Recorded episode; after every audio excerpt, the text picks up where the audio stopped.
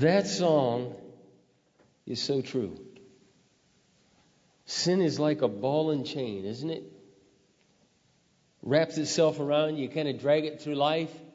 It just reminded me as I was sitting there tonight how thankful I am for Jesus Christ and for the gospel of Jesus Christ and for the power of God in our lives through Christ to set us free from the things that enslave us and ruin our lives. You know, that little thought I wanted to share with you this evening before I get started my message. What was the big event this week? Anybody know? The big event that shouldn't have been an event? I guess you guys don't watch the news. Begins with a B, last name S. There you go. Thank you, son. My son, he keeps up on the news.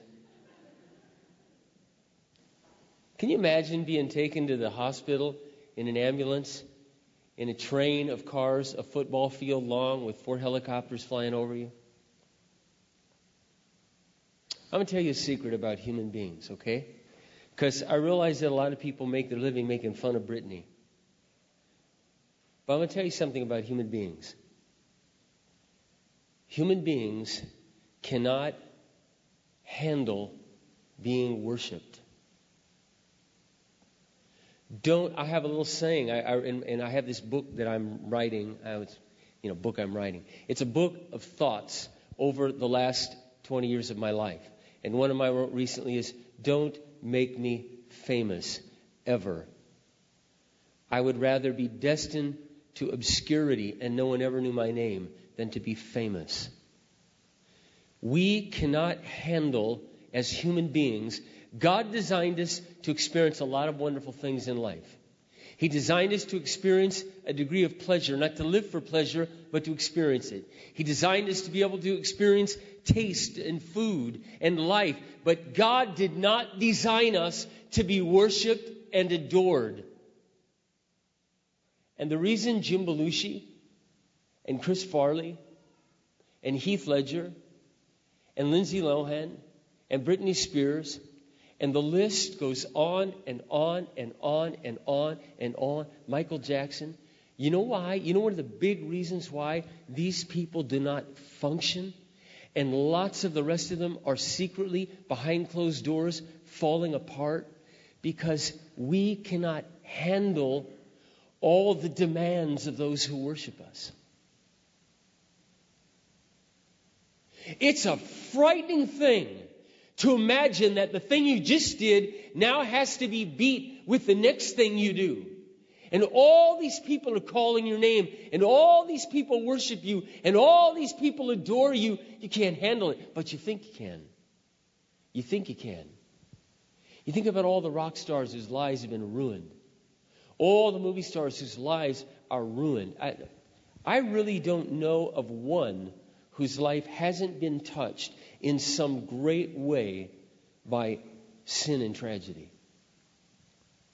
Only God, only God deserves worship. Bible tells us to give honor to where honor is due, to give respect where respect is due, to appreciate, to affirm others. And, and it's okay to compliment others, but we've way crossed the line. And in some ways, in some ways, the, the public is as responsible for Britney as Britney is because the system is broken.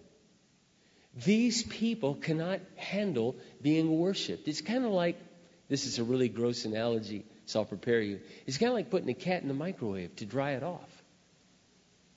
A lady did that not too long ago. I won't tell you what happened. Let's just say that the cat can't handle the microwave. But a potato can but the cat can't. And worship is the same way. We have crossed over the line. Listen, when you got thousands of people waiting in line to get your autograph, it's way crossed over respect and into worship. You can't handle it. The, and you know, so many of us, you, you see this on American Idol, you see this on these reality shows. Everybody wants their moments of fame, their moments in the sun. You can't handle it. Do you know that everything the Bible says God says for your good, for your well being. So, for example, the Bible says, Do you seek great things for yourself? Seek them not. The Bible says, Whoever would be great among you, be the slave. Don't be the Lord Master, be the slave. You say, oh, that's so bizarre. No, God has your best interest in mind, and you'll be the happiest if you live upside down. But you live the way the world tells you to. And you know, it's so interesting. I know so many young men and women, but particularly women, particularly women, who get all caught up in the idolized beauty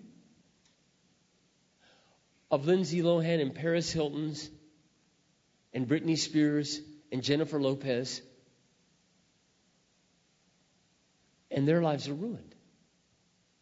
Their lives are already ruined. They may smile, they may look glitz and glam, but they are falling apart a little bit at a time because we can't handle that life. Now, here's what's really interesting. Really interesting. When you get to heaven, if you live in this world upside down, God's way, when you get to heaven, you're going to have a new body that can handle the glory God's going to give you. Did you know that? You're going to get a brand new body in a twinkling of an eye. In a moment, your body's going to change when Christ comes back for you. And He is going to stand you up in front of billions of people in heaven for your faithfulness to Him here, and He's going to reward you, and you will have that fame. Listen, this is very important. You will have that fame forever and ever and ever and ever, and you'll never have to top it. You'll never have to, let's see, what will I come out with next year? You'll never have to have an agent, and you'll be able to handle it. But in this life, you can't handle it. In this life, it'll destroy you. If you're greedy for power, if you're greedy for fame, if you're greedy to be noticed, if you wish people would just give you a little bit of what those people get, listen, it's ruining their lives. They can't live up to the idealized, overblown, overproportionalized version of themselves. Can't handle it. We got to learn to believe God's word. We really have got to learn to believe God's word. God loves you. He cares about you. The things that God says in the word of God, they aren't to hurt you. They aren't like to keep something from you. They're to save your life. They're to bless your life. They're to guide you in the path that is right.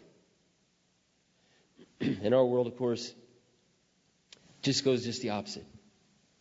I was thinking about the song that Bart was singing tonight, and I should do a series sometime on women. The girls don't take that personal. I mean to you guys and our over affection and our over um, oh, fixation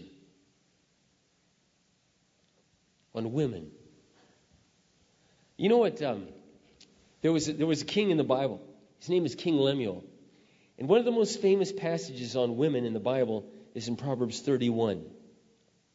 And in Proverbs 31, you have a mother telling her son what a woman of noble character is like. But before she gets to that, she says this to him O son, O son of my womb, O son of my promise, do not spend your strength on women, the royal destruction of kings.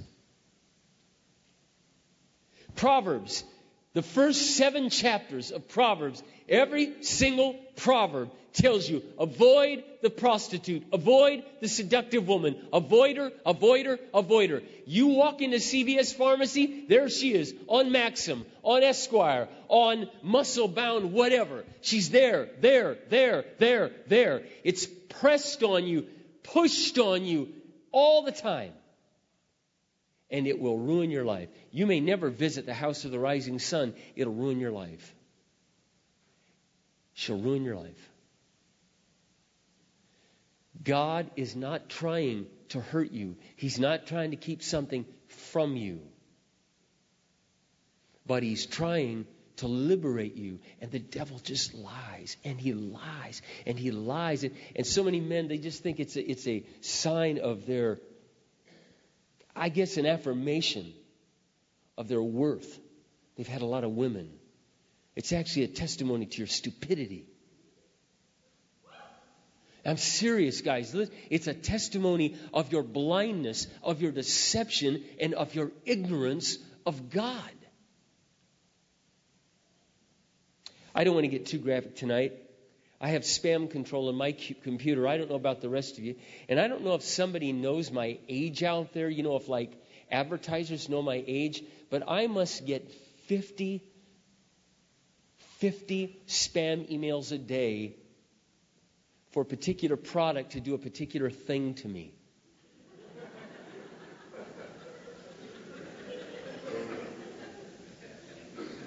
or I get these spam emails like, Oh, my love, I'm waiting for you. I'm like, You, you got to be, are you out of your mind? Occasionally I've written back, Are you out of your mind? And then you know what always happens? undeliverable mail.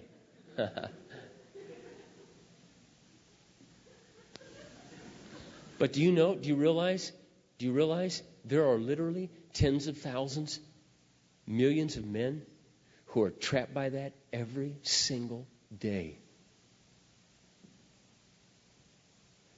The devil wants to destroy your life, and he destroys your life by deceiving you, by tricking you, by foisting on you a lie in every possible way. You see all these people. I see uh, yesterday in the news, Sean Young was picked up, taken to the psych ward. People trying to hold on to a moment of fame. And, and the world, they use you for a while and then they just push you to the side. Have you ever noticed that? They just use you for a little while and you just get pushed aside. Nobody wants you anymore. You're not young enough. You're not good looking enough. Oh, yesterday was your day. It is no more. And they just push you aside. God doesn't do that. That's the way the world is. It's so important. It's so important that you get to the Word of God and that you realize that God isn't trying to hurt you. He loves you. He's trying to save you. He's really, he's not only trying to save you for eternity, but he's trying to save you between now and when you go to be with him from all the garbage that will destroy your life. Well, I should keep going on that, but I won't.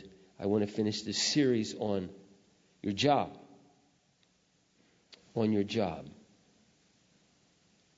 Some people have asked me, Mark, you know, they, they, hear me talk about trials. So they say, Mark, do you believe God ever wants a person to succeed? And I thought it would be good to talk about that tonight. We talked about work. The first week we talked about the fact that God created work. Work was not a curse, work was meant to be a blessing. That God created us to be productive. You know, one of the things that men fear the most? How many of you, I, I can't see all of you, but how many of you seen the movie Secondhand Lions? Anybody see the movie Secondhand Lions? All right, well, it looks like a few people. Secondhand Lions, you got Michael Caine and Robert Duvall. and they're these two old guys. They had kind of an adventurous life, but now they're stuck on this hick hillbilly little farm. And for fun, they go out and take their shotgun and shoot fish in their pond, if I remember right. well, their niece, I think it's their niece.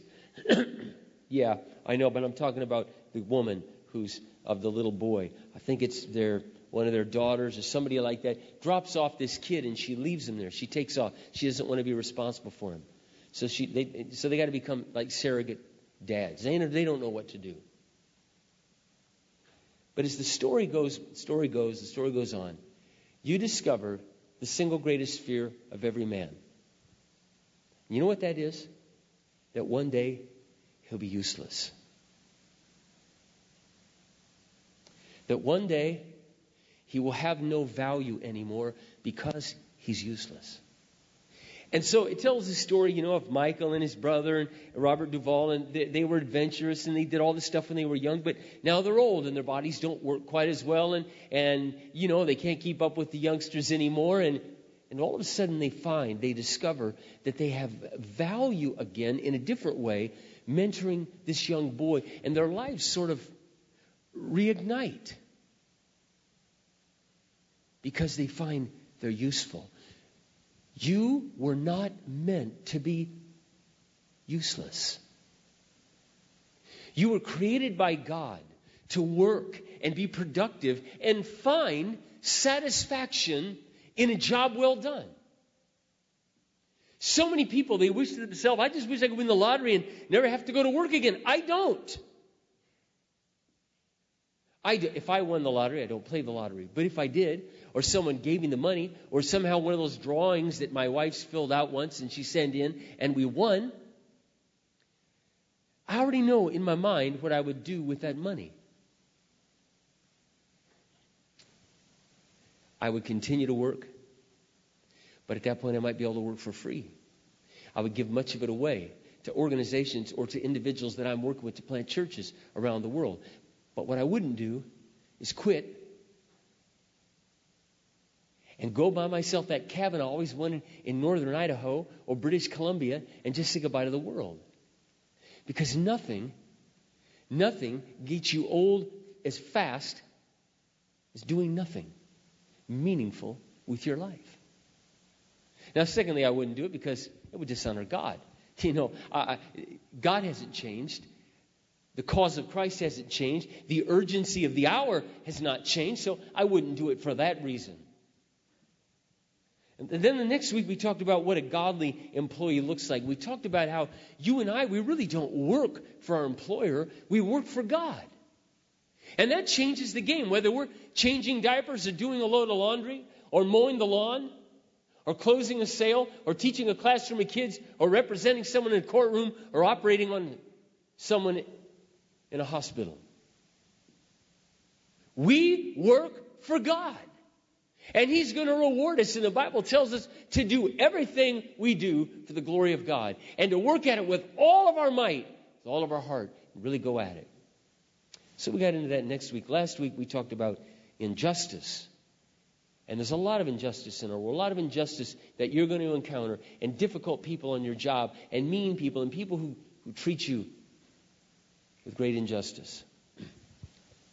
And we saw the Bible has a really radical prescription of how we're to deal with injustice. But tonight, we ask the question Does God want me to succeed on my job? Is it okay to be successful at work? Is it okay for a Christian to make money on their job? And the answer to all three of those is yes. But then if you ask the question, so does God want my life to be pain free and trial free? And the answer to that is no. You're probably going to experience a measure of both in your life as you honor God. But it, but it is no, it's no glory to God to fail in everything. It's no glory to God to be lazy at everything, to be sluggardly at everything, and to simply say, well, I'm just suffering for the Lord. Well, you might be, but you might be suffering because you're lazy, good for nothing, unreliable, miserable employee. And that doesn't glorify God. And so I wanted to talk with you about this tonight. How do you find that balance? That balance. So we're going to start in Psalm 1.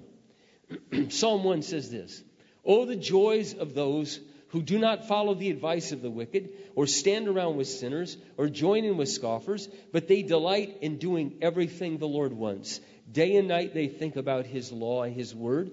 They're like trees planted along the riverbank, bearing fruit each season without fail. Their leaves never wither, and in all they do, they prosper. So you ask yourself the question you're like a tree. Do you remember what Jesus did to the tree that didn't bear any fruit? In the Gospels, Jesus is walking with his disciples one day. And they pass a fig tree. Jesus was hungry. There was no fig on the tree. And Jesus said to the fig tree, Cursed are you, and you will never bear any fruit. The disciples were amazed by this. They walked by later, and the whole fig tree had withered. What did God expect from the tree? Fruit. What does God expect from you? Fruit. Now, now, let me just clear something up here. He's not going to curse you because you're not a tree. Secondly, he's not going to curse you because he's your child. You're his child if you know Christ, and he's already put his spirit in you, and he's blessed your life in the sense that he put his spirit in you. But in a practical sense, the Bible says this if you will not listen to the advice of the wicked people out here and follow the value system of this world, but instead you turn your ear and your heart to my advice and you walk in my ways and you meditate on my truth, because as you meditate on the Word of God, God gives you wisdom, and wisdom is more valuable than gold. Wisdom helps you make money. Wisdom gives you insight of how you can do what you do better.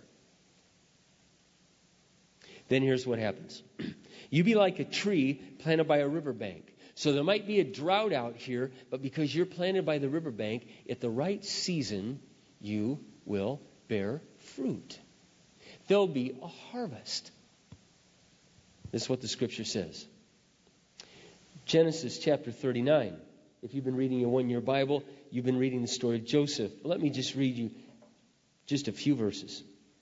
Let me tell you a little background story for those of you who aren't familiar with the Bible, which is fine. That's why you're here, to learn more about it. Joseph is one of 12 children, 12 sons. And his brothers, he was the youngest until his brother Benjamin was born. When Joseph was about 17, his brothers sold him.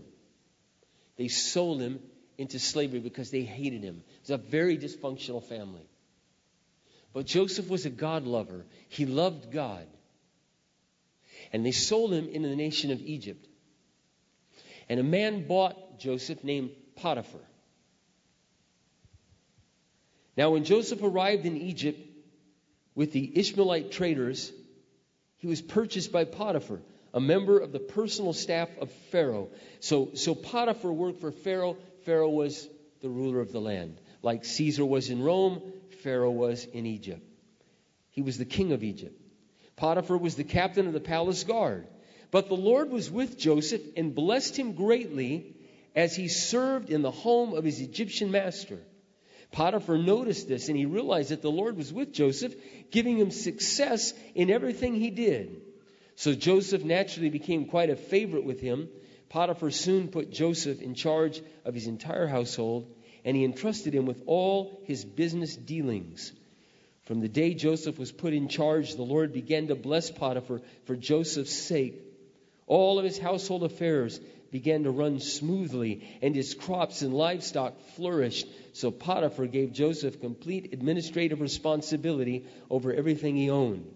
With Joseph there, he didn't have a worry in the world except to decide what he wanted to eat. This is really an amazing passage. First thing I want you to notice is that God was with Joseph.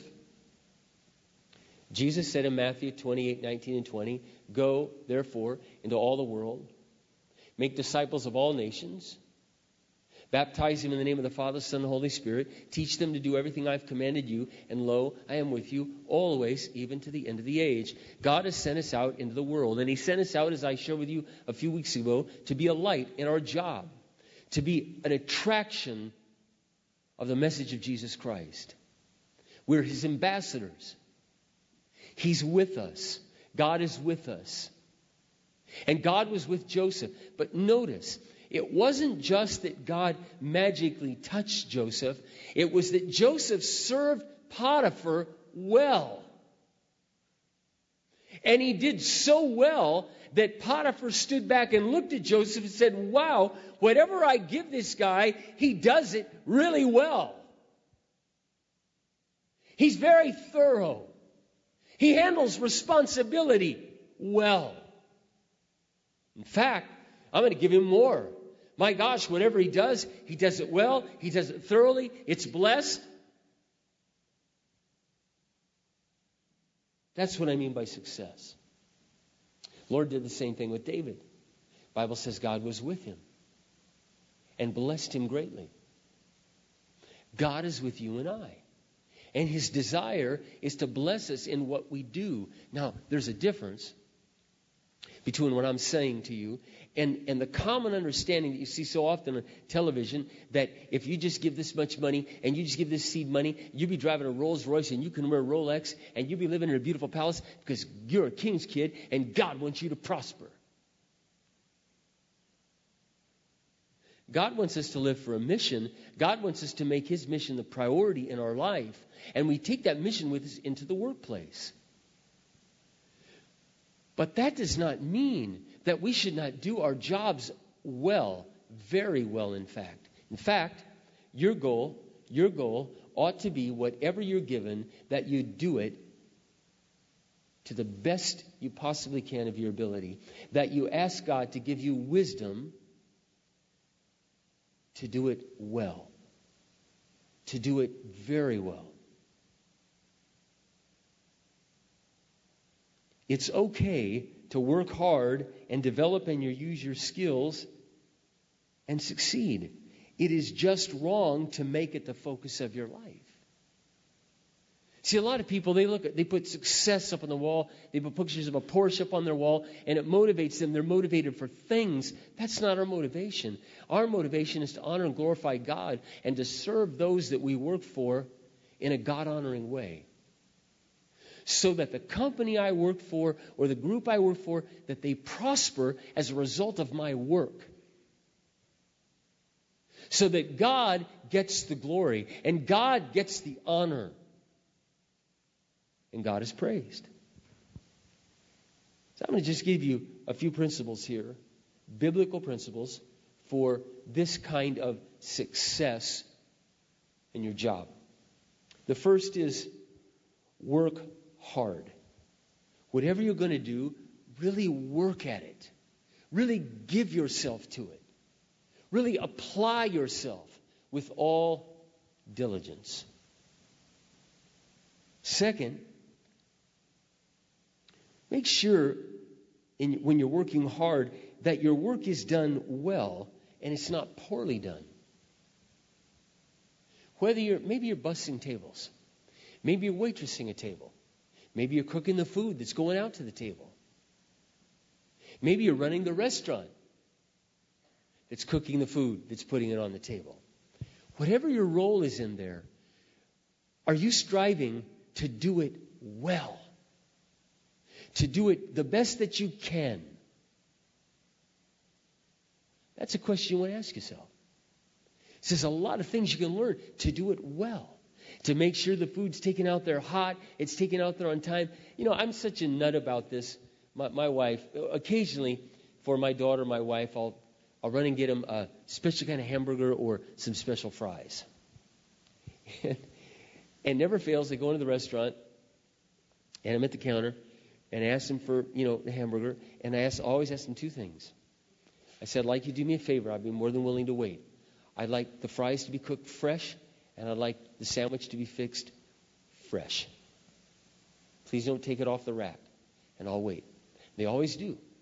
So the other day, I'm there, and I'm waiting for the fries, and they grabbed the old fries. They put them in the bag, and so I opened up the bag. I picked it up. I said, "See this fry?"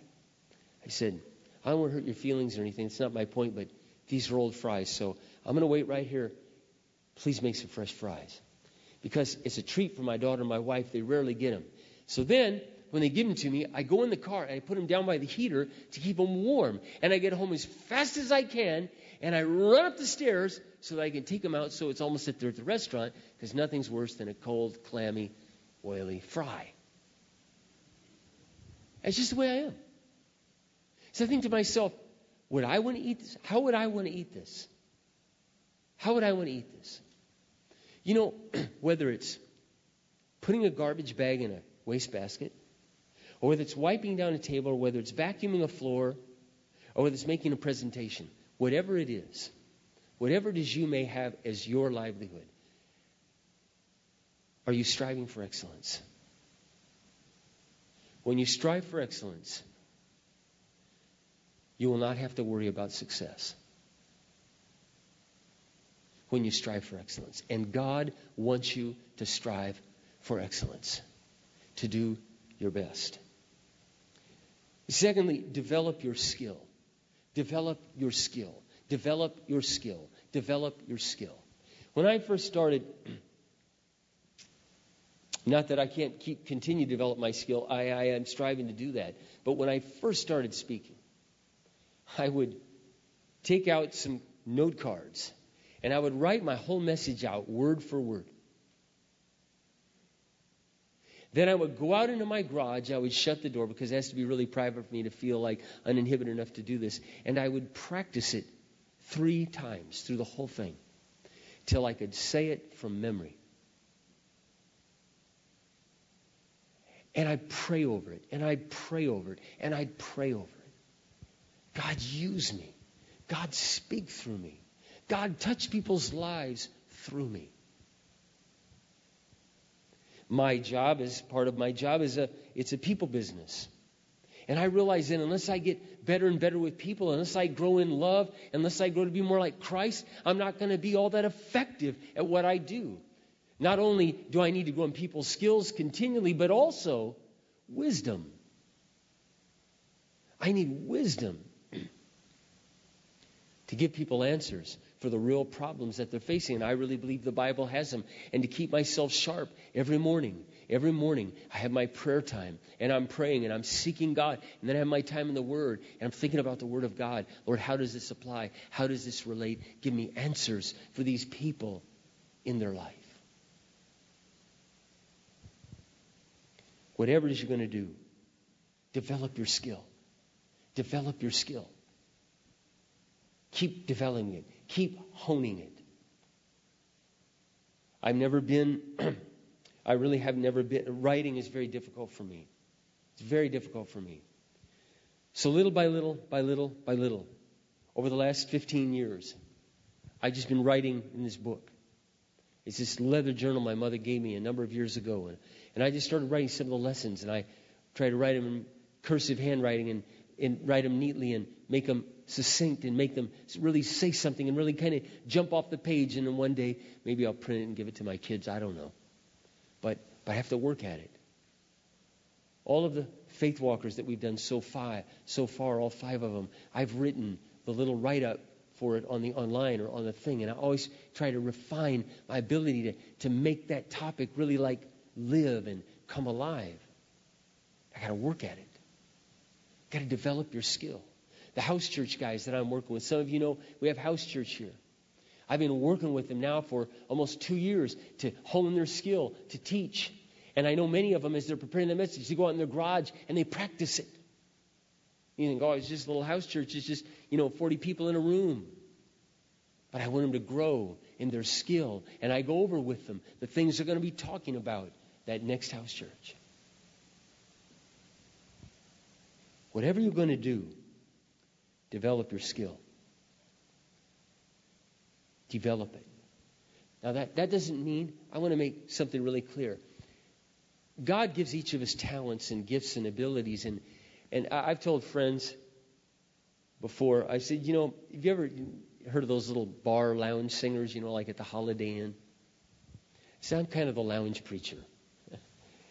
you know, I, I'm not trying to get on TV. I realize I have so much talent that God gave me, and I'm just asking Him to use what I have. I'm just bringing Him my loaves and fishes, but I want to bring Him good loaves and fishes. I want to bring Him a few loaves and fishes He can really use. And some people, you know, they may have talent that goes way beyond what mine ever will. That's okay with me. Man, I, I don't I don't begrudge Rick Warren at all for 15 million purpose-driven life books sold. Praise God for his faithfulness to use his talent to serve other people. We're not trying to compete with talent. What we're trying to do is say, Lord, I want to, I want to develop what you gave me the very best. if you're going to be a homemaker, if you're going to be a wife or a husband, are you really developing your skill to be the very best that you can be? That glorifies God. That honors God. And you know what else? It really richly satisfies you to know, man, I just really gave my best. And you begin to reap the fruit of that. My wife and I, we look back on our almost 27 years uh, being parents, 28 years almost, with a deep sense of satisfaction. Because we worked at it really hard, really, really, really, really hard. and we made adjustments and we kept trying to grow and we, we gave our very best. And, and now it's just such a joy to be able not to have them gone, like many parents, oh, it's just so great to be in these golden years, but rather to look out over the harvest and see the fruit that's come from your labor. That's a good thing. On your job, that's a good thing. It's not a bad thing. Third thing you got to learn to do is overcome obstacles. If you're going to succeed in life and your job, you're going to have to overcome obstacles. And those obstacles may come in a whole lot of different forms. But one thing you can never do you've heard this before, I know it sounds trite, but it's biblical. You cannot quit and give up. You've got to find a way a righteous way, an ethical way, an upright way to overcome those obstacles. And God will allow those in your life, and they grow you, and they make you stronger, and they make you better at what you're going to do, or they'll break you. And you'll quit. And you never prosper if you quit. Fourth thing you got to do is maintain a good attitude. It's real easy, isn't it? When life gets difficult or things get hard, just have a rotten attitude. And I, I have to deal with my attitude. I'm saying I always have a perfect attitude. I don't. But boy, I know, you know, I've got to bring a good attitude to the game. And in my day to day life, I have to bring a good attitude. It's real easy to bring into our jobs a negative attitude, a critical attitude. I don't mean like, you know, just be positive, be positive, never. Just, you know, I was. I saw this news story the other day, and they interviewed this young, young lady, and she says, "Oh, I'm just, I've just been believing positiveness, thinking positiveness. There's so much positiveness coming into my life." I just feel it right now. I just know I'm going to make it on American Idol because I'm just I've just been believing so much positiveness. And then she didn't get voted on the show, but have you ever heard people say, "Let's just all hold hands and think good thoughts." Think, visualize peace. Think it's going to happen. Never be peace until sin is gone from the world. And there's only two ways that'll happen. One, that Christ begins to reign in every heart and two, Jesus comes back and takes it all away. so I'm not talking about just, oh Lord, today I just, oh good things are coming. good things are coming my way. I'm just claiming my promise. Good things, good things are coming my today. Good things are coming my way, and my pipe burst today and wrecked the ceiling in my son's room. But good things are going to happen today. Good things. You're going to have obstacles in your day. You're going to have obstacles come in your life. But you're going to have to learn to have a good attitude. Develop your attitude.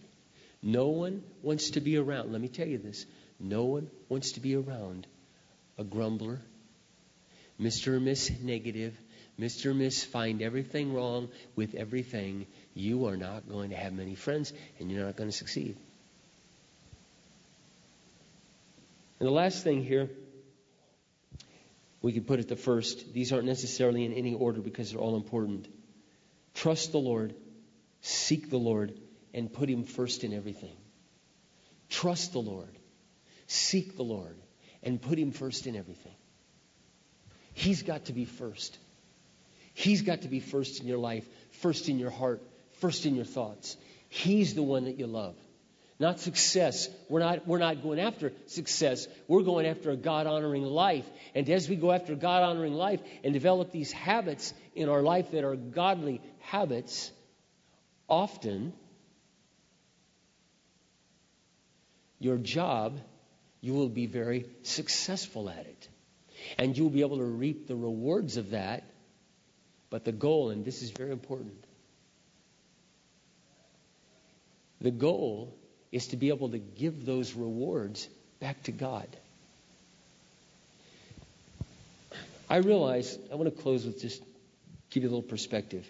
I realize that we live in the United States of America. In the United States, for all the faults that everybody finds with it, has the single greatest standard of living amongst the most people of any place in the whole world. That's why so many people want to come here, whether legally or illegally. we have, I've traveled to many places in the world. We have what's known as the great middle class. In places like Latin America, for example, you have the very poor and the rich. There's hardly anyone in the middle class. Most of you and I here today, we, we live like kings lived in the 17 and 1800s. Now, we may not have as many servants, but we have products that serve us as good as having two or three or four servants. Many people, maybe here, but certainly outside these walls, eat out two meals a day. You know what you really say when you eat out? You say, Serve me. I deserve servants.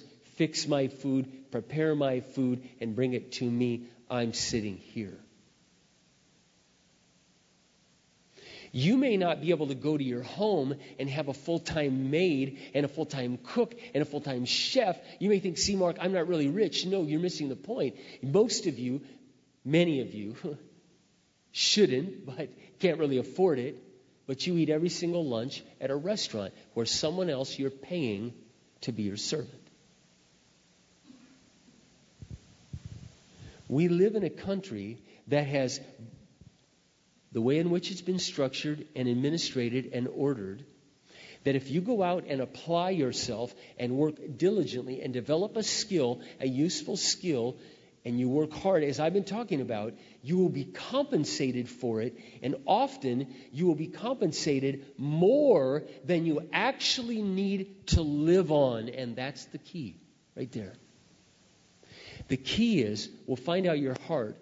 Will you keep raising your standard of living as your money raises, or will you live an economical, righteous, frugal, appropriate standard of living? So that as the success brings more money in, you're able to use that money to advance the cause of Jesus Christ. Let me share something with you. We're, you're, you're obviously, again, I don't know if you watch the news, most of you probably get it from the internet.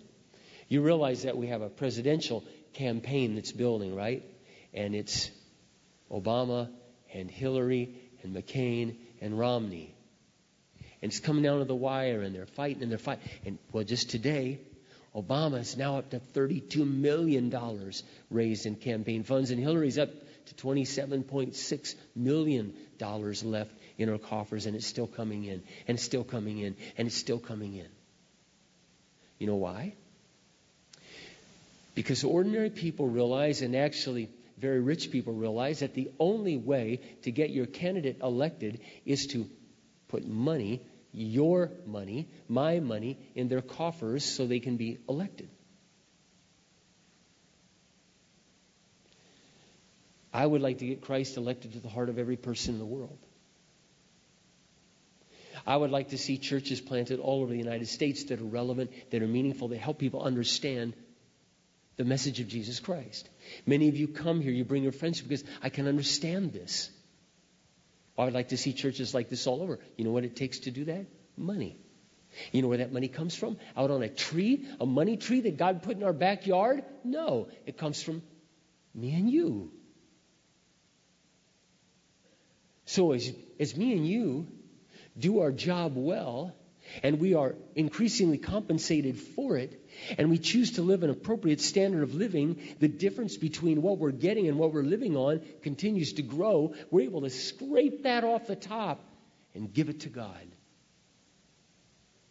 and lay up treasure in heaven. And that's one of the primary reasons for you and I to do the very best you can at what you do to succeed so that when that compensation comes, you are able to bless the world through it, not so that you and I can continue to accumulate more things and more possessions. Jesus said this Do not lay up for yourselves treasures on earth where moth and rust and dust collect and thieves break in to steal, but lay up treasure for yourself in heaven.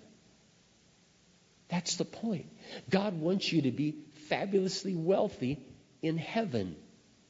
The way you do that is by keeping focused here and now, keeping a priority straight, working very hard, giving your very best. Do not be afraid of the success or the responsibility that comes in your job.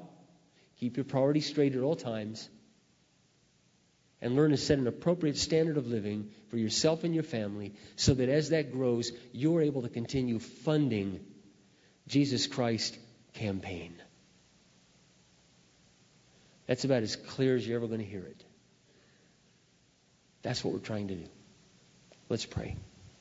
Father, we want to thank you tonight for your word, for the guidance your word gives us, for the direction your word gives us. And Lord, I would just want to pray that you would cause and work in every single person's life here today. Every single one that, that has a job, whether it's inside the home or outside the home. That they would work at it with all their heart. That every job they do would be a job well done. That they would strive for excellence. That I would strive for excellence. That all of us would. That, Lord, we'd use our skill, we develop our skill. Help us, Father. Help us to be people who put you first in everything. Help us to have a good attitude with what we do. And I pray that you would cause each person here to experience an ever increasing measure of godly success, of biblical success, and that we would use what you give us to advance your cause throughout the world till you return. In Jesus' name, amen.